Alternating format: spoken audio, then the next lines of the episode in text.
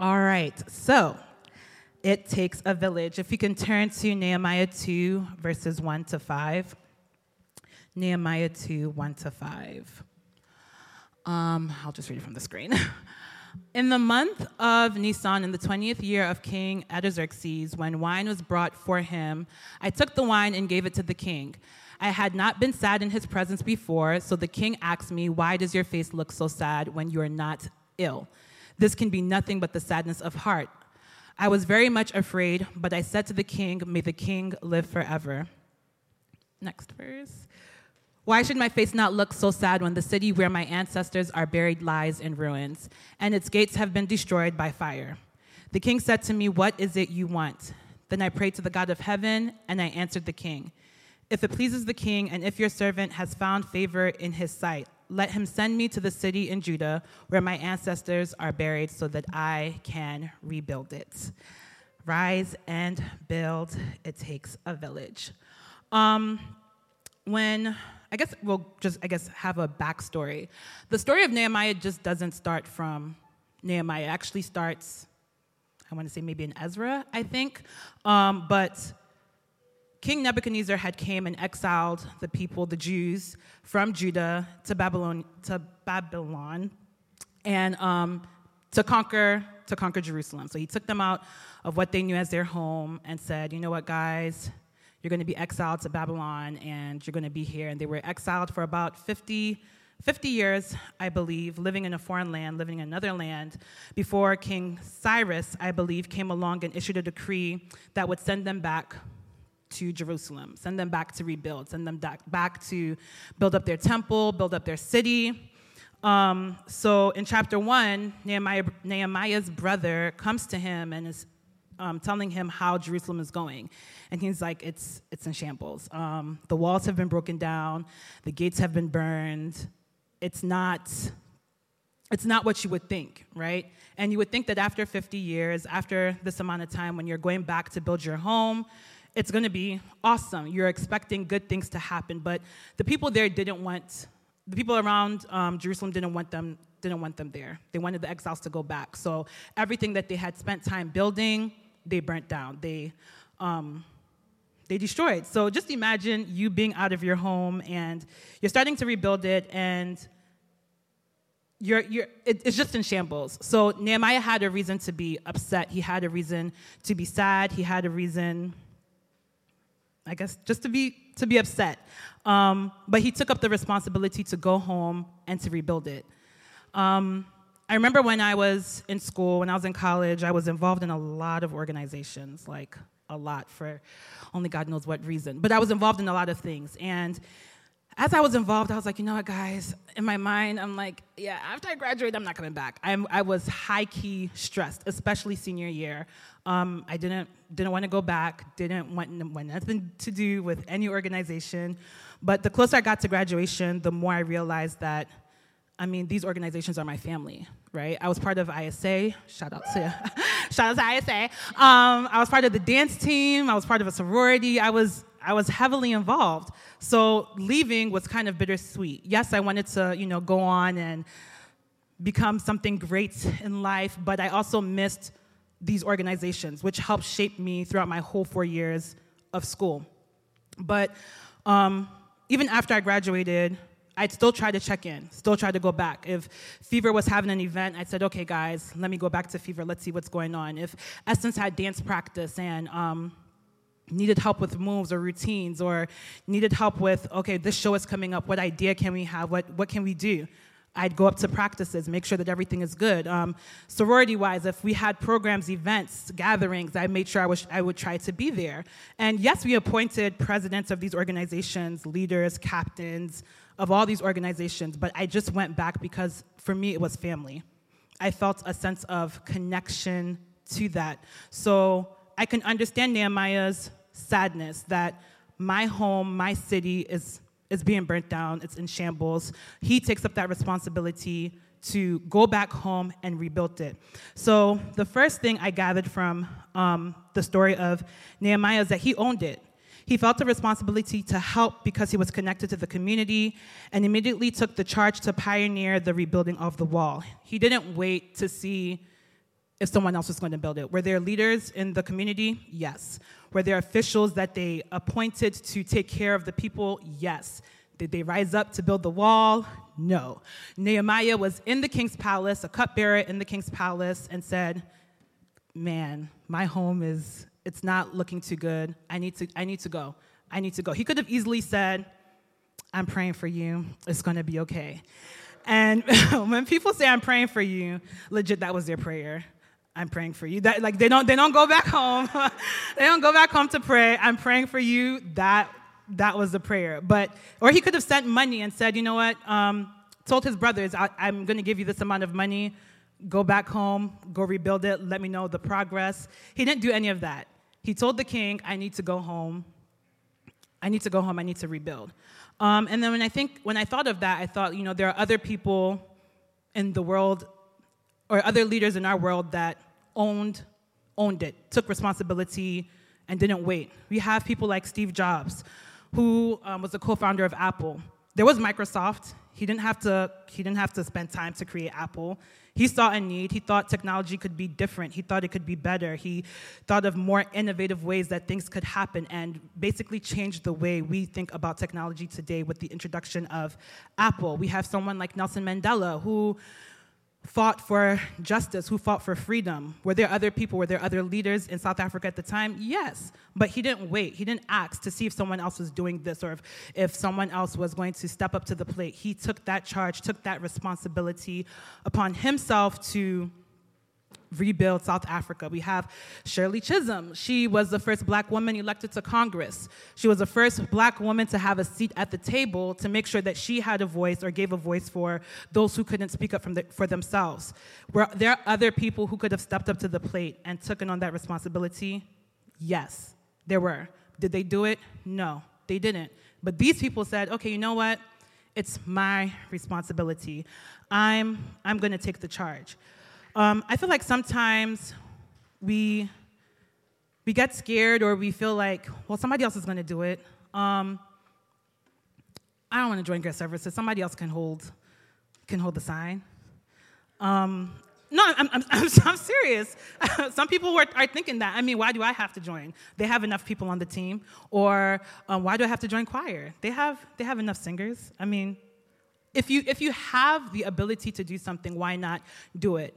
I feel like we're all waiting for a calling. We're all waiting to say, well, you know, I'm waiting for that calling. I'm waiting for, you know, God to speak to me so I have that, I know what I'm going to do. You know, I have that ability to do something. But, you know, sometimes that vibe, that calling doesn't come immediately. And it's not a bad thing to wait for it. You want to make sure that you're working, walking and working in God's purpose for your life.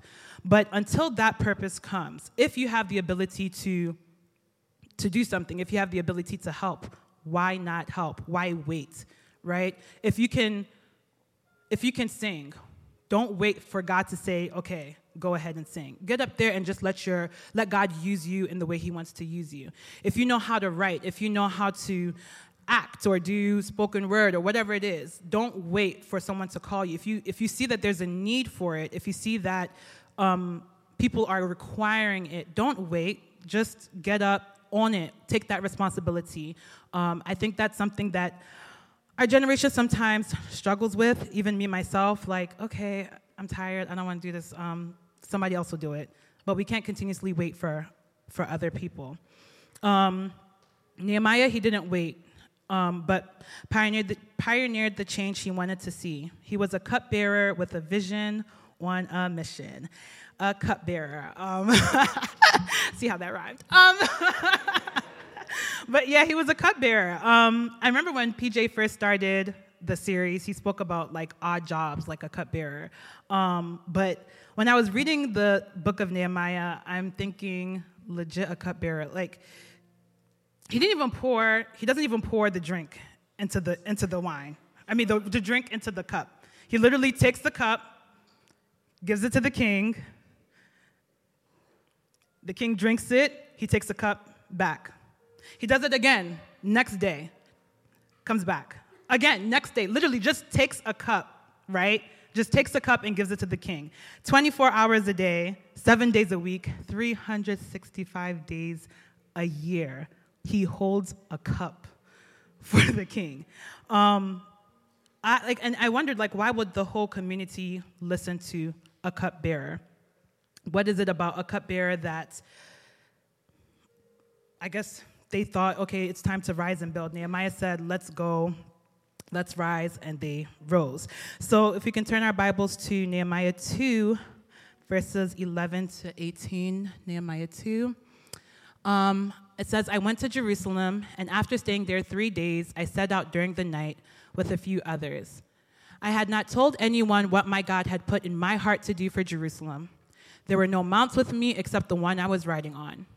By night, I went out through the valley gate toward the jackal well and the dung gate, examining the walls of Jerusalem, which had been broken down, and its gates, gates which had been destroyed by fire. Then I moved on toward the fountain gate and the king's pool, but there was not enough room for my mount to get through. So I went up to the valley by night, examining the wall.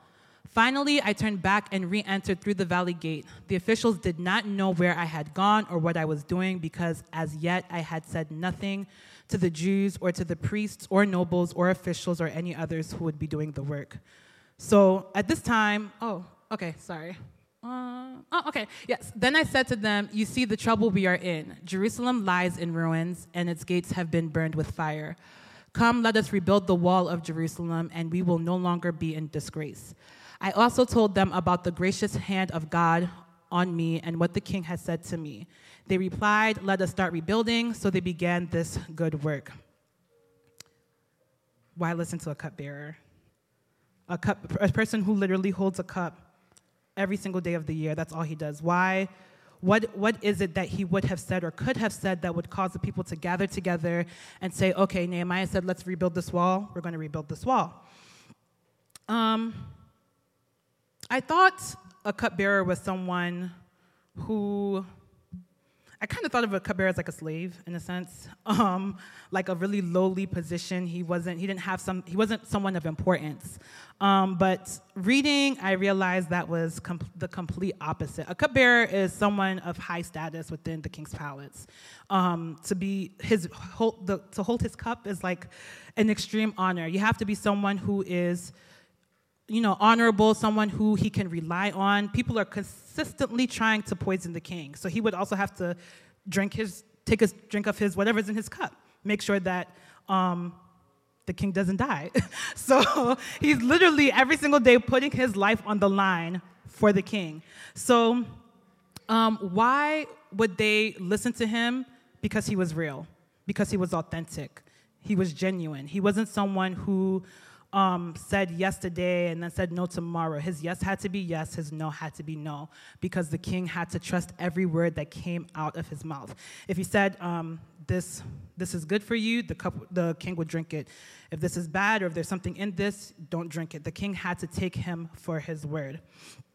Um, I think in Nehemiah 5:17, I realized that I realized how wealthy he was um, because he had to feed feed all the um, all the Jews, all the people who were working at the wall.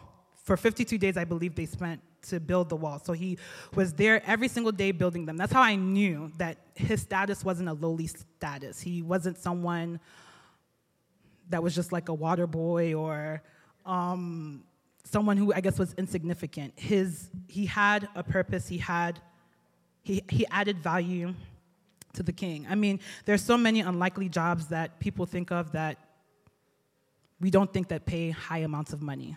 Someone who drives a Ferrari, who teaches someone who how to drive a Ferrari, makes about, I think, 90K a year. Literally, all you have to do is sit in a Ferrari and teach someone how to drive a Ferrari and you're making 90K. When I went to school for four years, like, I mean, all you have to do is teach someone how to ride a Ferrari. A person who takes care of a private island makes 100K. People who write fortune cookies make 70. make 70k like there's money to be made in this world money the people who like you know air traffic controllers 120k like yeah yeah they make they make money. So, yeah, some of these skills might not be the skills might not be transferable, but I mean, they're making money, they're good. So his, his position wasn't something that was, that was lowly. Um, so I guess who was Nehemiah? Nehemiah was a cupbearer. He was genuine, he was trustworthy, he was reliable, he was modest, he was courageous, he was someone he was someone who one the king could rely upon and also someone the people could trust. That's the only way they would they would listen to him. Um, it takes courage in this day and age to be real, to be authentic, to be you. Um, in a lot in this time where like reality TV is is just it's just the thing, right? Reality TV is what's controlling our daily lives, Real Housewives of whatever. Um, I don't know, I don't watch it, but like all these shows are what's what people aim to aim to be, or they're they're um, trying to resemble these lifestyles, but they're not real, right? They're, reality TV is, is it's not real. Um, and so to be you, to be authentic, to be transparent is really hard because everybody's expecting you to act a certain way. Everyone's expecting us to act like this girl or like this guy. But it takes courage to really be who you are or who God called you to be. Um, Paul, for example, had to write a letter to the Corinthians when they were messing up. And in Corinthians, 1 Corinthians 2 1 to 3, he speaks on how he had to talk to them and how he was nervous. Like when I when I first came to you, I didn't know. I, the only thing I knew was God. That's the only thing I knew, and I came to you and with weakness, fear, and trembling. So he at that point he was transparent. He was open. I didn't know anything but God, but I came to you nonetheless, scared out of my mind, and tried to preach the gospel to you. People will only will only gravitate gravitate towards you if you're someone who's real, someone who they can relate to, someone who they feel is genuine. I'm not going to come to you if I feel like you're about to be fake. You can't help me build what I need to build. I can't trust you to help me get to my next goal or trust you to help me get to my next step in life if everything that you're saying to me is fake, if I can't trust you. Um, so, yes. So, um, in order to be someone who we look up to, someone who we want to build with, we have to be able to trust. We have to be able to trust you. And that leads me to my last point on community. Um, when Nehemiah spoke to the people and said, Let us build, they all gathered and all rallied around him to build. It wasn't like, oh, well, maybe this group of people will help him build, or this group of people will sit down and do nothing. Everybody got in, from parents to children, leaders, priests, sons of whoever, everybody got in. If we can take our, turn our Bibles to, I don't know what the next one is. Hebrew, oh, nope, that's not it. sorry. Um, in Nehemiah 3, sorry, in Nehemiah 3, you'll see how everybody gathered. Nehemiah 2, he says, let's gather, gather together, let us rebuild. Nehemiah 3, from verse 1, you st- he starts listing them out one by one. This person gathered, the son of this person gathered to build this east side of the wall. Um, the sons of X, Y, and Z gathered to build the west side of the wall. Everybody gathered every single day, day and night. When the wall was being threatened and people wanted to come back and destroy the wall, Nehemiah sent people to arm the wall at all times, 24 7 this was not a game. We are rebuilding our home. We are taking it back. You're not going to disrupt what it is that we're doing. And we're going to stand here as a community and build it up together. A community is it's like a family unit. It's a group of people who share common interests, common goals, aspirations, some a group where you can come together and get resources, um, get help, right? If I don't have a community. I can't do everything by myself. I can't expect to build by myself. I can't expect to advance in life by myself. There's a reason why two is better. Two is better than one.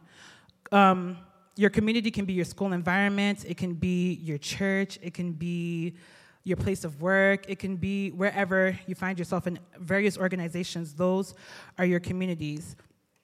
Um, and again, back in Nehemiah, all hands were in deck. Nobody was idle. And I'd like to think that because of that, there was a sense of pride in them as they built their community. So let's bring it to Emerge, right? This is our home, this is our community. We all belong, or majority of us belong to various groups, various organizations, various teams. How are we helping rebuild our teams? How are we helping build up the vision of Emerge, right? Just because we are in this space and there are walls and ceilings and lights and everything, that, that's not Emerge. Emerge is a people, right? Emerge is all the people that are within it. How are we helping each other build? If Benjamin is going to, um, I don't know the technical seminary school, how am I helping him reach his goal? How am I helping him reach his vision to complete? If someone is going to become a doctor, and I probably went through medical school myself, or I probably went through the MCATs, how am I helping that person with resources that they need in order to become a doctor? Not that, oh, yeah, you're, you're going through medical school, medical school, that's nice. I mean, I, I went too. Conversation dead. Like, I mean, I mean, how'd you pass your exams? What exams did you take? Um, when did you take your exams? What study materials did you use? Do you have any more of the study materials left? How are we helping each other within Emerge build. That's where we come back to owning it, taking up the responsibility to make sure that my next brother, my next sister is rising as I'm rising, right? It's not that I'm chasing my dreams, I'm building up my dreams, but I'm leaving this person on the sideline to find a way to figure out how to rebuild theirs. That's not community, right? And I don't think that's what Nehemiah intended. When he saw that the wall was broken, when he saw that it was in shambles, he took it upon himself to make sure that he went out to rebuild. He made sure he included the people that was in his community and said, This is not a me effort, it's not a me thing. I'm not here to boast of my own talents or my own capabilities. I'm not trying to take the glory. This is our home, this is our place. Let's rebuild our home. Let's build up our wall and emerge. Are we building up our space? Are we building up our people? Are we building up each other? We are getting ready to move into our space, right? Our space.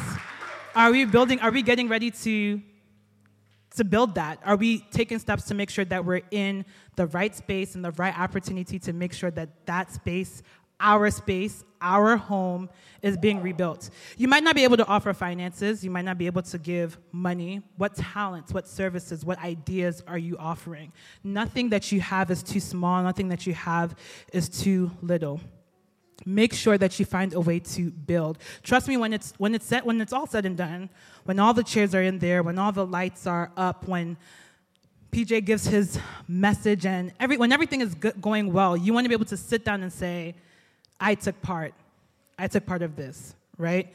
Our parents probably, you know, spent time, money, resources, and everything that they had to make build this, build JHB. So they can now sit in JHB and say, "This is my church. This is my space. This is my home." Can you take ownership of something if you haven't given anything to it? No, it doesn't work that way. So, as we're getting ready to build, as we're getting ready to rise and move into our new space. Let's take on that challenge and say, well, what can I do? How can I help? What is required of me? What services can I give? Do they need chairs?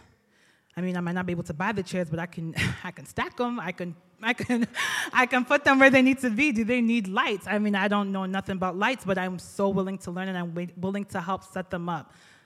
Don't wait for a calling. Don't wait for a call or a charge to say, guys, we need this, we need that.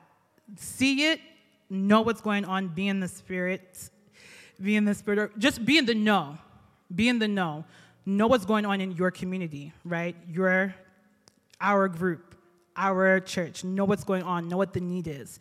And don't wait. If you see something on the floor, don't wait for guest services to pick it up. It's my home. I mean, honestly, right? If you go home and you see trash in your house, are you going to wait for someone to pick it up? No, it's your house. Take ownership of your space.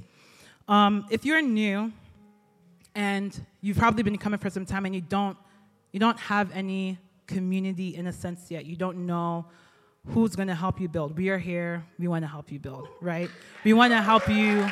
We want to help you build. We want to make sure that you get to where it is that God has called you to get to. Whatever there's so much resources, there's so many resources here that are willing to help, willing to offer thoughts, ideas, anything that you need.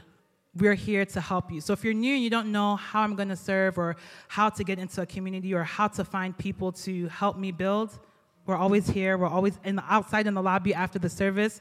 Meet any one of us, any person on the dream team. This whole most of everybody here is the dream team which is amazing. So at any point in time, any person that you talk to, we're here to help you.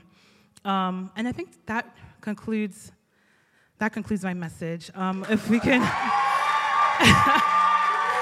if we can all rise, please. If we can all rise and.